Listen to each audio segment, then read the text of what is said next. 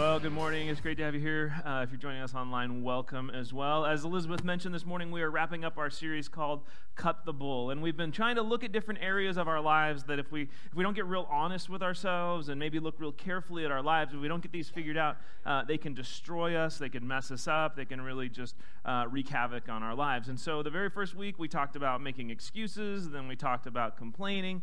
Uh, last week, we talked about fear. And then this morning, we're going to wrap it up talking about comparing and the things that we compare. And actually, it just worked out great that just this last week, uh, I stepped into one of the biggest compare environments uh, around. Um, and if you start thinking, I wonder what environment he stepped into that had a lot of comparing, uh, there might be some examples. There's some examples that might just jump to your mind. Uh, you might think I was at a bodybuilding contest, right? Because there's a lot of right? A lot of, a lot of comparing going on there. Men running around in bikini bottoms trying to figure out who has the most defined deltoids and firmest buttocks. I just did a hand signal there, that was bad. Um, maybe you think I was at the county fair for an apple pie contest, right? A lot of comparing there, like who has the flakiest crust or sweet and tart apples or, you know, Myrtle's crumble is to die for, whatever. Like, nope, I wasn't in either of those. Some other obvious compare environments that you think I might have been at. Uh, I could have been at a fishing derby or a car rally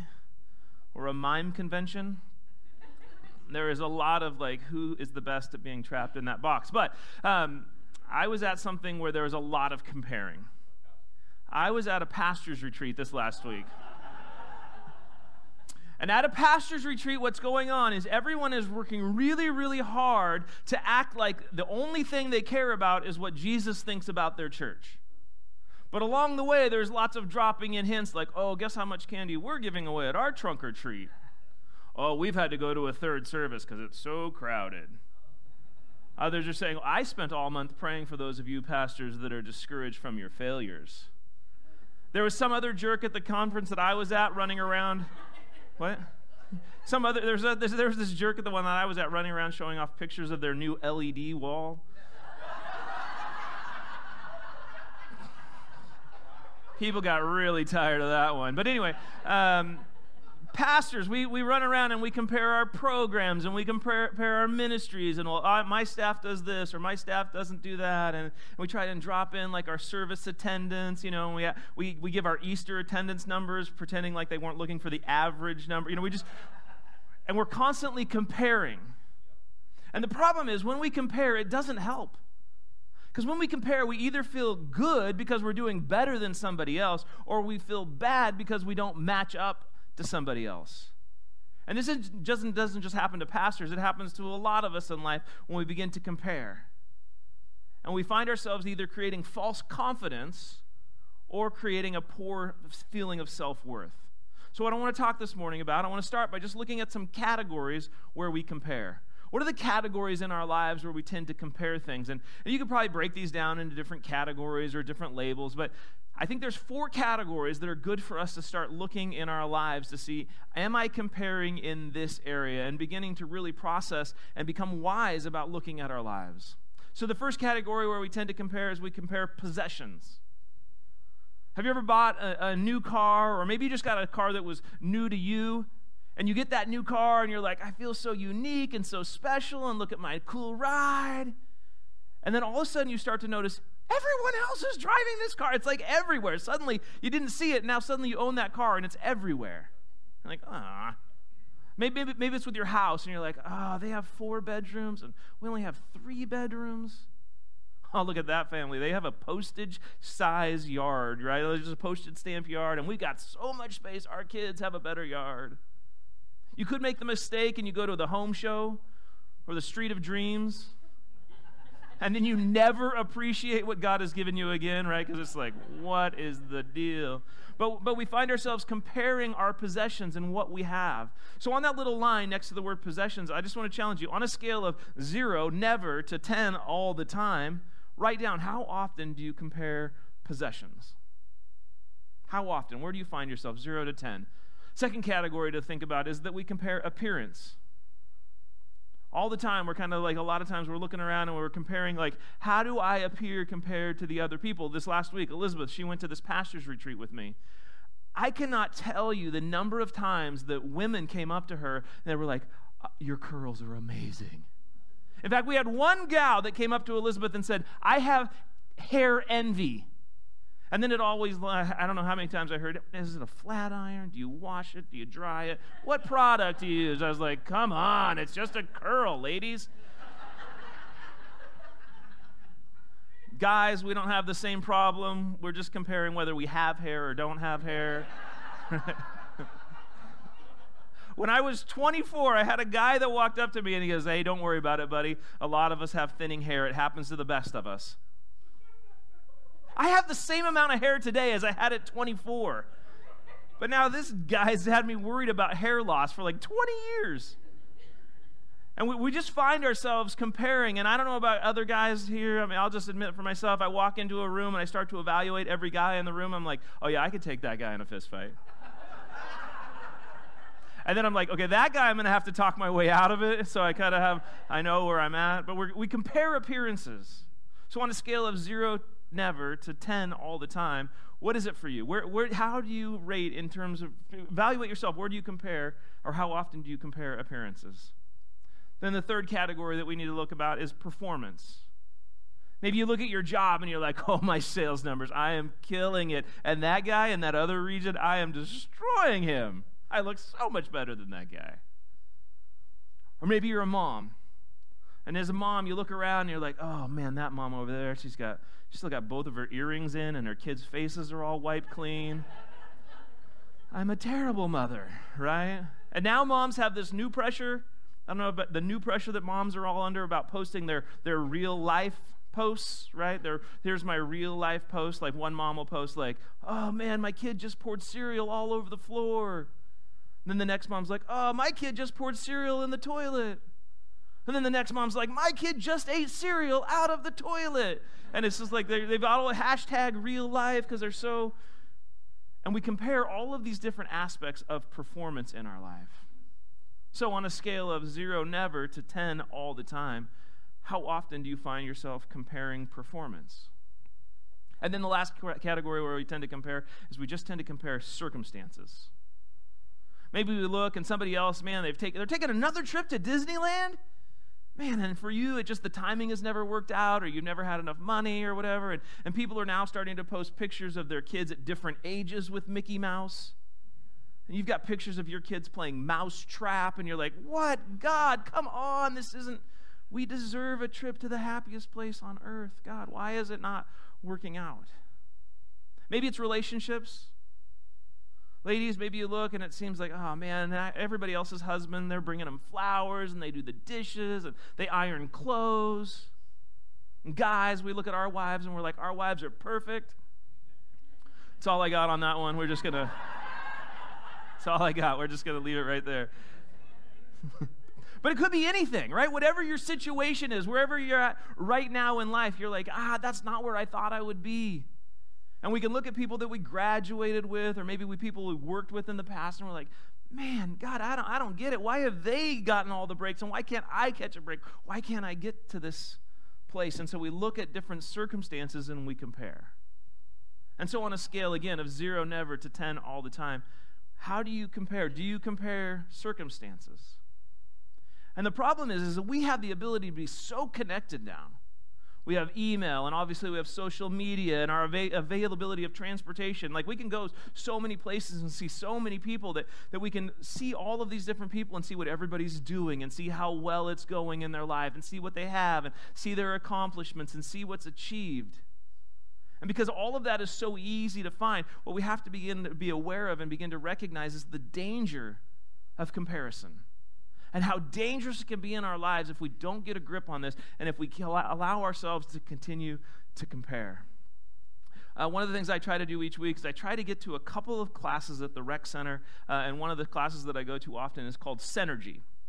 And Synergy is uh, this class that combines a bunch of like yoga moves and Pilates and stretching and I, I, it's kind of a goofy class, but I feel way better if I get there often. I just my body feels better. I don't seem to have as many aches and pains and stiffness. If I if I can get to this class, those things seem to be reduced. Um, but there's a real danger for me. There's a danger at Synergy if I start paying attention and start comparing to other people in the class. For starters, I'm often the only dude in the class, which is a little embarrassing. Um, but every day, every time we're in Synergy, there's this, there's this one stretch that they have us do where we basically we sit on the ground, we put our legs out, then we put them as wide, and we sit up as straight as we can. And then the goal is, is to bend forward. We take a deep breath, and they're like, now fold forward. And I watch everybody else in the class, and they actually fold forward. But my legs are so inflexible. If somebody is watching the class, they're like, I think that guy just missed the instruction because I barely go forward at all. And these other these ladies are like their faces are flat on the ground or they're like 45 degrees and I'm sitting up basically straight. And if I were to start comparing to how they're all, I'd be like, I look ridiculous. I, I recognize I look ridiculous. But if I were actually to begin to process and be like, well, I can't be like them and that's not going to work, I would never show up for class again. And that would be dangerous for my health and for my body because that class just helps me feel so much better physically. And so we have to figure out how to avoid comparisons because when we don't avoid comparisons, it becomes dangerous in our lives. So let me give you some thoughts that we need to make aware of, and we need to make these a part of who we are. And so the first thought is this the first thought is just recognizing that comparison is the death of contentment. Your lack of contentment, my lack of contentment, comes when we continue to compare. And it makes our lives miserable. And it makes us unpleasant people to be around. An early church leader by the name of Paul, he spoke about this in a letter that he wrote. It's going to be on the screen and it's in your message notes. This is what he wrote to the Corinthian church. He said this He said, We do not dare to classify or compare ourselves with some who commend themselves. When they measure themselves by themselves and compare themselves with themselves, that's confusing, they are not wise. They are not wise. Now, when he uses that word dare, have you know, you never use the word dare with a polite tone, right? When you, when you use the word dare, there's always a touch of attitude to it, right? There's a bit, there's a bit of a challenge in the word dare. Like, like you would never, in a polite way, say, I don't even know how to do it. Don't you dare come in here, right? We, we, we spice it up a little bit, right? Don't you dare come in here. Fact, I just want to challenge you really quickly. Turn to your neighbor and, in the most polite tone possible, say, I dare you, or don't you dare come in here. Say that in the most, go ahead, real quick. In the most polite, don't you dare, say it really politely. Don't. Okay, okay. Now try it and spice it up a little bit with some attitude. Try it now.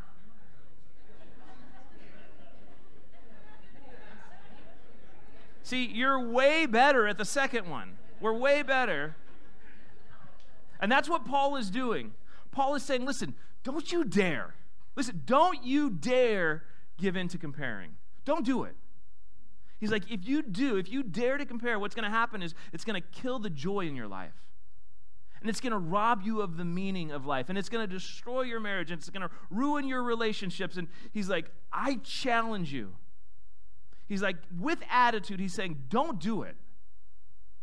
And then he ends the whole thing by saying, listen, if you compare, if you take that chance and you do it, it is not wise. Which is basically a really polite way to say, you're stupid if you do it. He's like, I dare you, don't do it. I dare you not to do it. And if you do, you're dumb.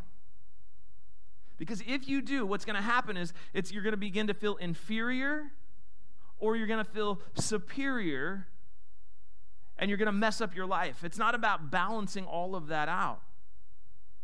He's ultimately going to say, listen, what, what is successful isn't about being one of those things and comparing, it's about being who God wants you to be. Success is you and I figuring out who God has called us to be, not about comparing to other people and saying, oh, I'm better than that person. Oh, I don't live up to that person. Because when we compare, basically what we end up doing is we, we build a mirage around that other person. We look at somebody else's life and we're like, you know what? I look at their life and I'm like, oh man, she's got such a great personality or she's so funny and I really wish I was like that. Why can't I be more like that? Or, oh man, look at his hair. His hair is so cool. I really, or he has hair. I really wish. Oh man, that guy is in good shape. Man, I, if I could just get to the gym more often like that. Oh, why can't I be like that? Why does their spouse treat them so well? Oh man, if our kids could only behave like that. How do they get their kids to behave like that? It's so amazing. Whether it's our house or whether it's our car or whatever it is, we begin to create this mirage that's not true, that isn't the whole picture, and we build this mirage about other people, and we're like, I wish I could be like that. It's just not the reality because if you could see the whole thing, there's other stuff. But we find ourselves wishing we were something that we're not. And ultimately, it doesn't lead to a successful life. It doesn't lead to us finding purpose. It doesn't find us help us le- learn meaning in our life. Because ultimately, it doesn't help us become who God wants us to be and who God has called us to be.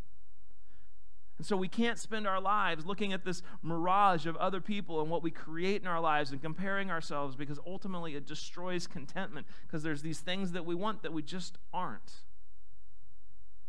And again, we either feel bad and we feel inferior to other people around us and who they are and what they have or what they've accomplished, and it becomes dangerous. And it's dangerous because it leads to the death of contentment. Second thought when we come to comparisons and why they're dangerous is recognizing that comparison just makes us prideful. Makes us prideful. Jesus was talking one time about prayer and talking about what prayer looks like, and he goes on to tell this story about a Pharisee. A Pharisee was basically a religious leader of the day, or a, a teacher, or a pastor type of an individual.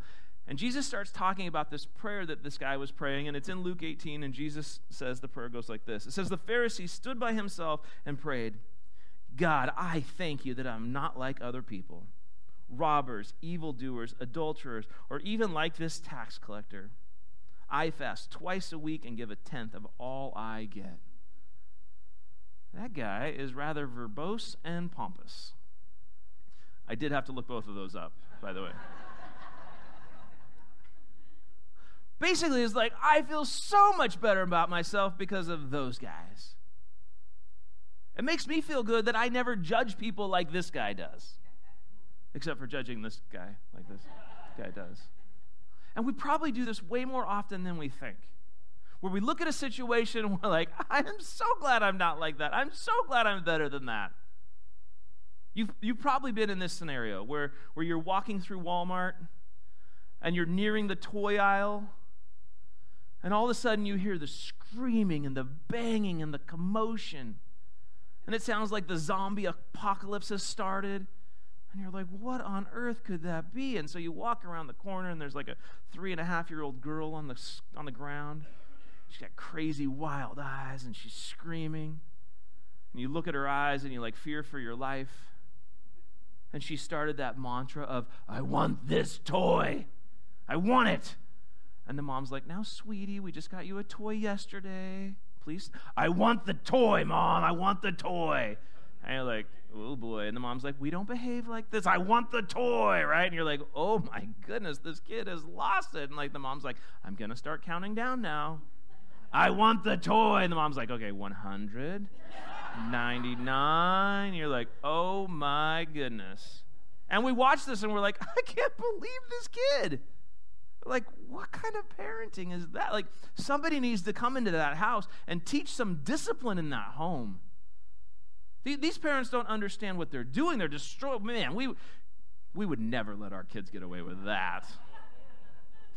That is literally only a true statement for people that don't have kids. Or for those of us who have kids that are so old we don't remember what it's like to have a three and a half year old right? It's so easy to be like, well, we would never parent like that. Or maybe we look at we look at another person and we're driving through the parking lot and we're like, oh man, they're smoking a cigarette. Don't they understand how bad that is for them? Don't they know better than that? Come on, people, don't they know a puff on that thing takes two minutes off? Don't they understand how horrible it is for their for them? And then we pull up to the speaker and we're like, yeah, I'll take a double bacon cheeseburger, fries, soda. Supersize that for me. That'd be great. Smoking, what are they doing, right? And we get all prideful and full of ourselves, and we create this, this legalism. We create all these rules for other people, and we compare against it, and we're like, and we create these circumstances of situations where we're like, okay, I'm better than them. And as soon as we start doing that, we lead, it leads us into this very absurd thinking where we create the rules for others and we hold ourselves to different levels. And that comparison can create a real sense of pride, and, and pride always sets us up for tremendous disaster. which is why it's so dangerous for you and I to compare. And then the last reason that it's dangerous for us to compare is that comparison makes us resentful. Last week we talked a little bit about this guy by the name of Saul. He was the king of Israel, uh, and he started to feel threatened along the way about the up and coming guy named David who would eventually become the king. There's a story in 1 Samuel where the resentment really starts to build. It's right after David kills Goliath, this great big giant. The story goes like this it says, When the men were returning home after David had killed the Philistine, the women came out from all the towns of Israel to meet King Saul with singing and dancing, with joyful songs and with tambourines and lutes. Oh man, you know it's a party. They got they got lutes. Anyway, okay. They got lutes.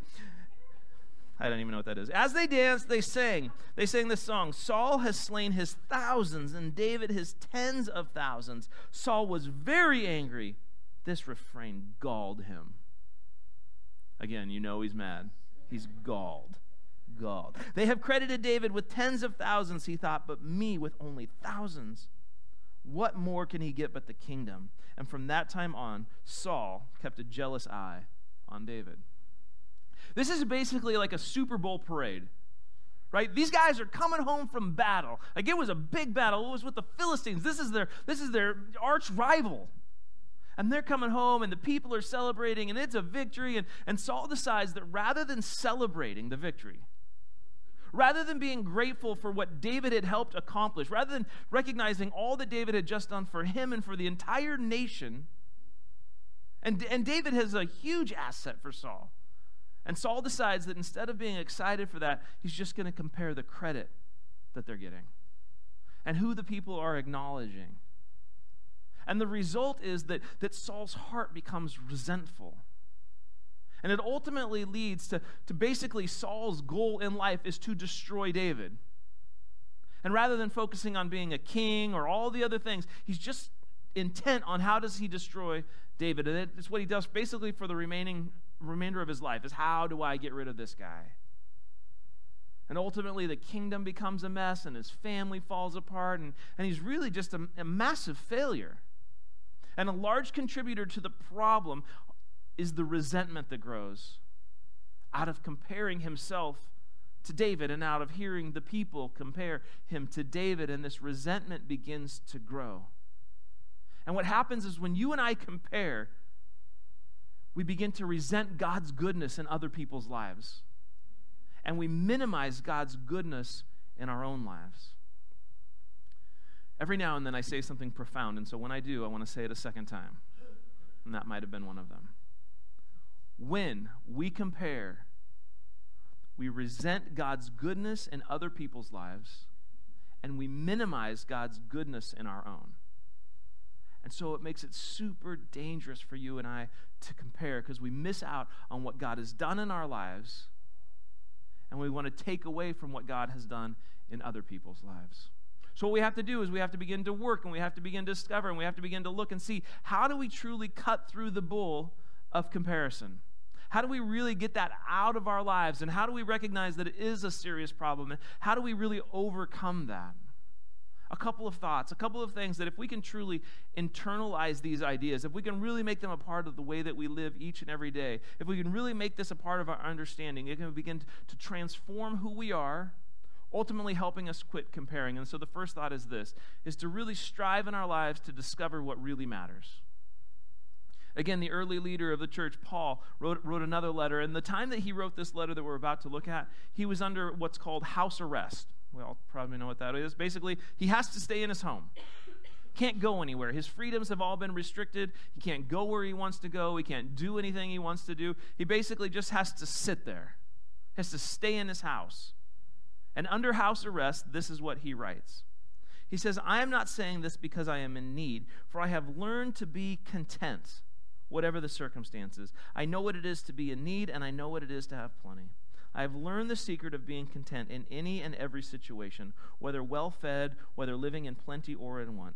I can do all this through him who gives me strength. Paul is basically saying, Listen, I learned it.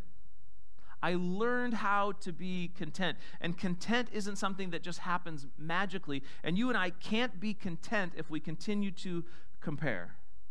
And so, both contentment and comparison, those have to be skills that we learn, or getting past comparing. These are things that we have to figure out. How do we learn these things? Because it won't just suddenly happen. It won't just magically be this moment where you don't care about the latest iGadget or, or the best clothes or the right car or whatever. It's just not like you're going to magically wake up one day and be like, nah, I don't care. I, I'm not comparing anymore. It's something we have to learn, which means it's a process. And Paul is saying, listen, there's a secret to this. And I've learned how to get to that place of contentment where I've moved beyond the trap of comparing. And it might sound impossible, which is exactly why Paul said, I had to do it, and I can only do it through the strength that God gives me. That's the secret. The secret is it has to be through what God does in our life, and it takes time. And it requires you and I asking God, Would you help me, God? Would you help me to discover what really matters in life? Would you help me find the things that I truly have to tie into and recognizing that I don't need to compare? And to begin to embrace what really matters. And what really matters in our lives are only those things that are going to last for eternity. So it's really not a problem for you to have a car that you love. It's really not a problem for you to have a car that, that's cool and you like it and what it's not a problem. The problem is is that your car is going to have a shelf life. Regardless of what you paid for it, there's a shelf life on it. And so, what truly matters is are we investing in relationships? It's great to have a cool car. Are you investing in relationships on the side of that, in addition to that? Because ultimately, what matters and what lasts for eternity are people. So it's not a problem, again, to have hip, cool clothes. And you probably, if you say hip, cool clothes, you're probably not really after it. But um, fashions change so fast, you'll never be able to stay up with it. But what is going to last forever is God's church. Not, not just this church, God's church. The worldwide church. So, so we can chase fashion, but more than that, we need to chase how do we help God's church do what it needs to do because God's church is ultimately what's going to last forever. And if you and I really want to cut through the bull of comparing, if you and I really want to get to a place where we find contentment, we have to begin to discover and begin to pursue what matters in life and begin to allow God to help us become content with what we have. And not constantly looking around and seeing what other people have and how, but just recognizing what truly matters, what truly has value in life. And when we can begin to do that, it begins to bring an end to our need to compare. That's the first step. And then the second part is this is that you and I need to begin to discover who we are designed to be. This is a critical concept if we're going to find success in this, if we're going to find our purpose in life. Because what you do and what you have and where you go, these aren't that important, really. What's ultimately important in your life and in my life is for each of us to recognize we were designed to be in relationship with Jesus. And out of that relationship with Jesus, we were designed to then be able to discover who we are designed to be and ultimately to understand who we are supposed to be and what God has designed us for. Paul wrote this in Ephesians. He said, For we are God's workmanship, created in Christ Jesus to do good works, which God prepared in advance for us to do. This idea of God's workmanship basically means you and I, we are constantly a work in progress. You and I are constantly being developed more and more by God which means he when he was creating each of us he had us in mind specifically what he wanted us to be and what he aimed for us to become in our lives and in that process as he was creating each of us he gave each of us unique gifts and talents and abilities and your combination of gifts and talents are, and abilities are specific to you they're specific to you and god realized that he desired to work in your life to help you understand how all of those things can be at their fullest so ultimately, you could be exactly who God planned for you to be. Because when God looks at your life, He recognizes that He created you to be in some specific situations. Those specific situations where you find yourself right now. And in those situations, when God puts us there, He put us there to represent His truth and to represent His love. And to do that, you have to be who God designed you to be if you're going to be able to accomplish what only you are able to accomplish. And so we have to begin to discover and begin to say, God, would you help me understand who you've designed me to be? And when you and I begin to discover who we've been designed to be, then it doesn't matter what other people's abilities are, or what other people's skills are, or what other people's talents are. It doesn't matter. It's great. We can celebrate those things. But ultimately, we recognize God has created me for something unique. So we don't have to compare ourselves. I don't have to wonder about these other pastors and whether they preach better than me or whether or not they have more people coming in or whether or not they. It doesn't matter.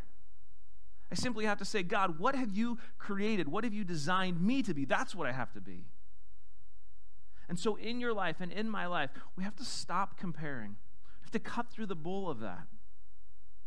Stop feeling bad about who we are and stop feeling good because we're superior in other areas and begin to recognize that life is better when we discover what really matters and when we begin to discover who we were designed to be.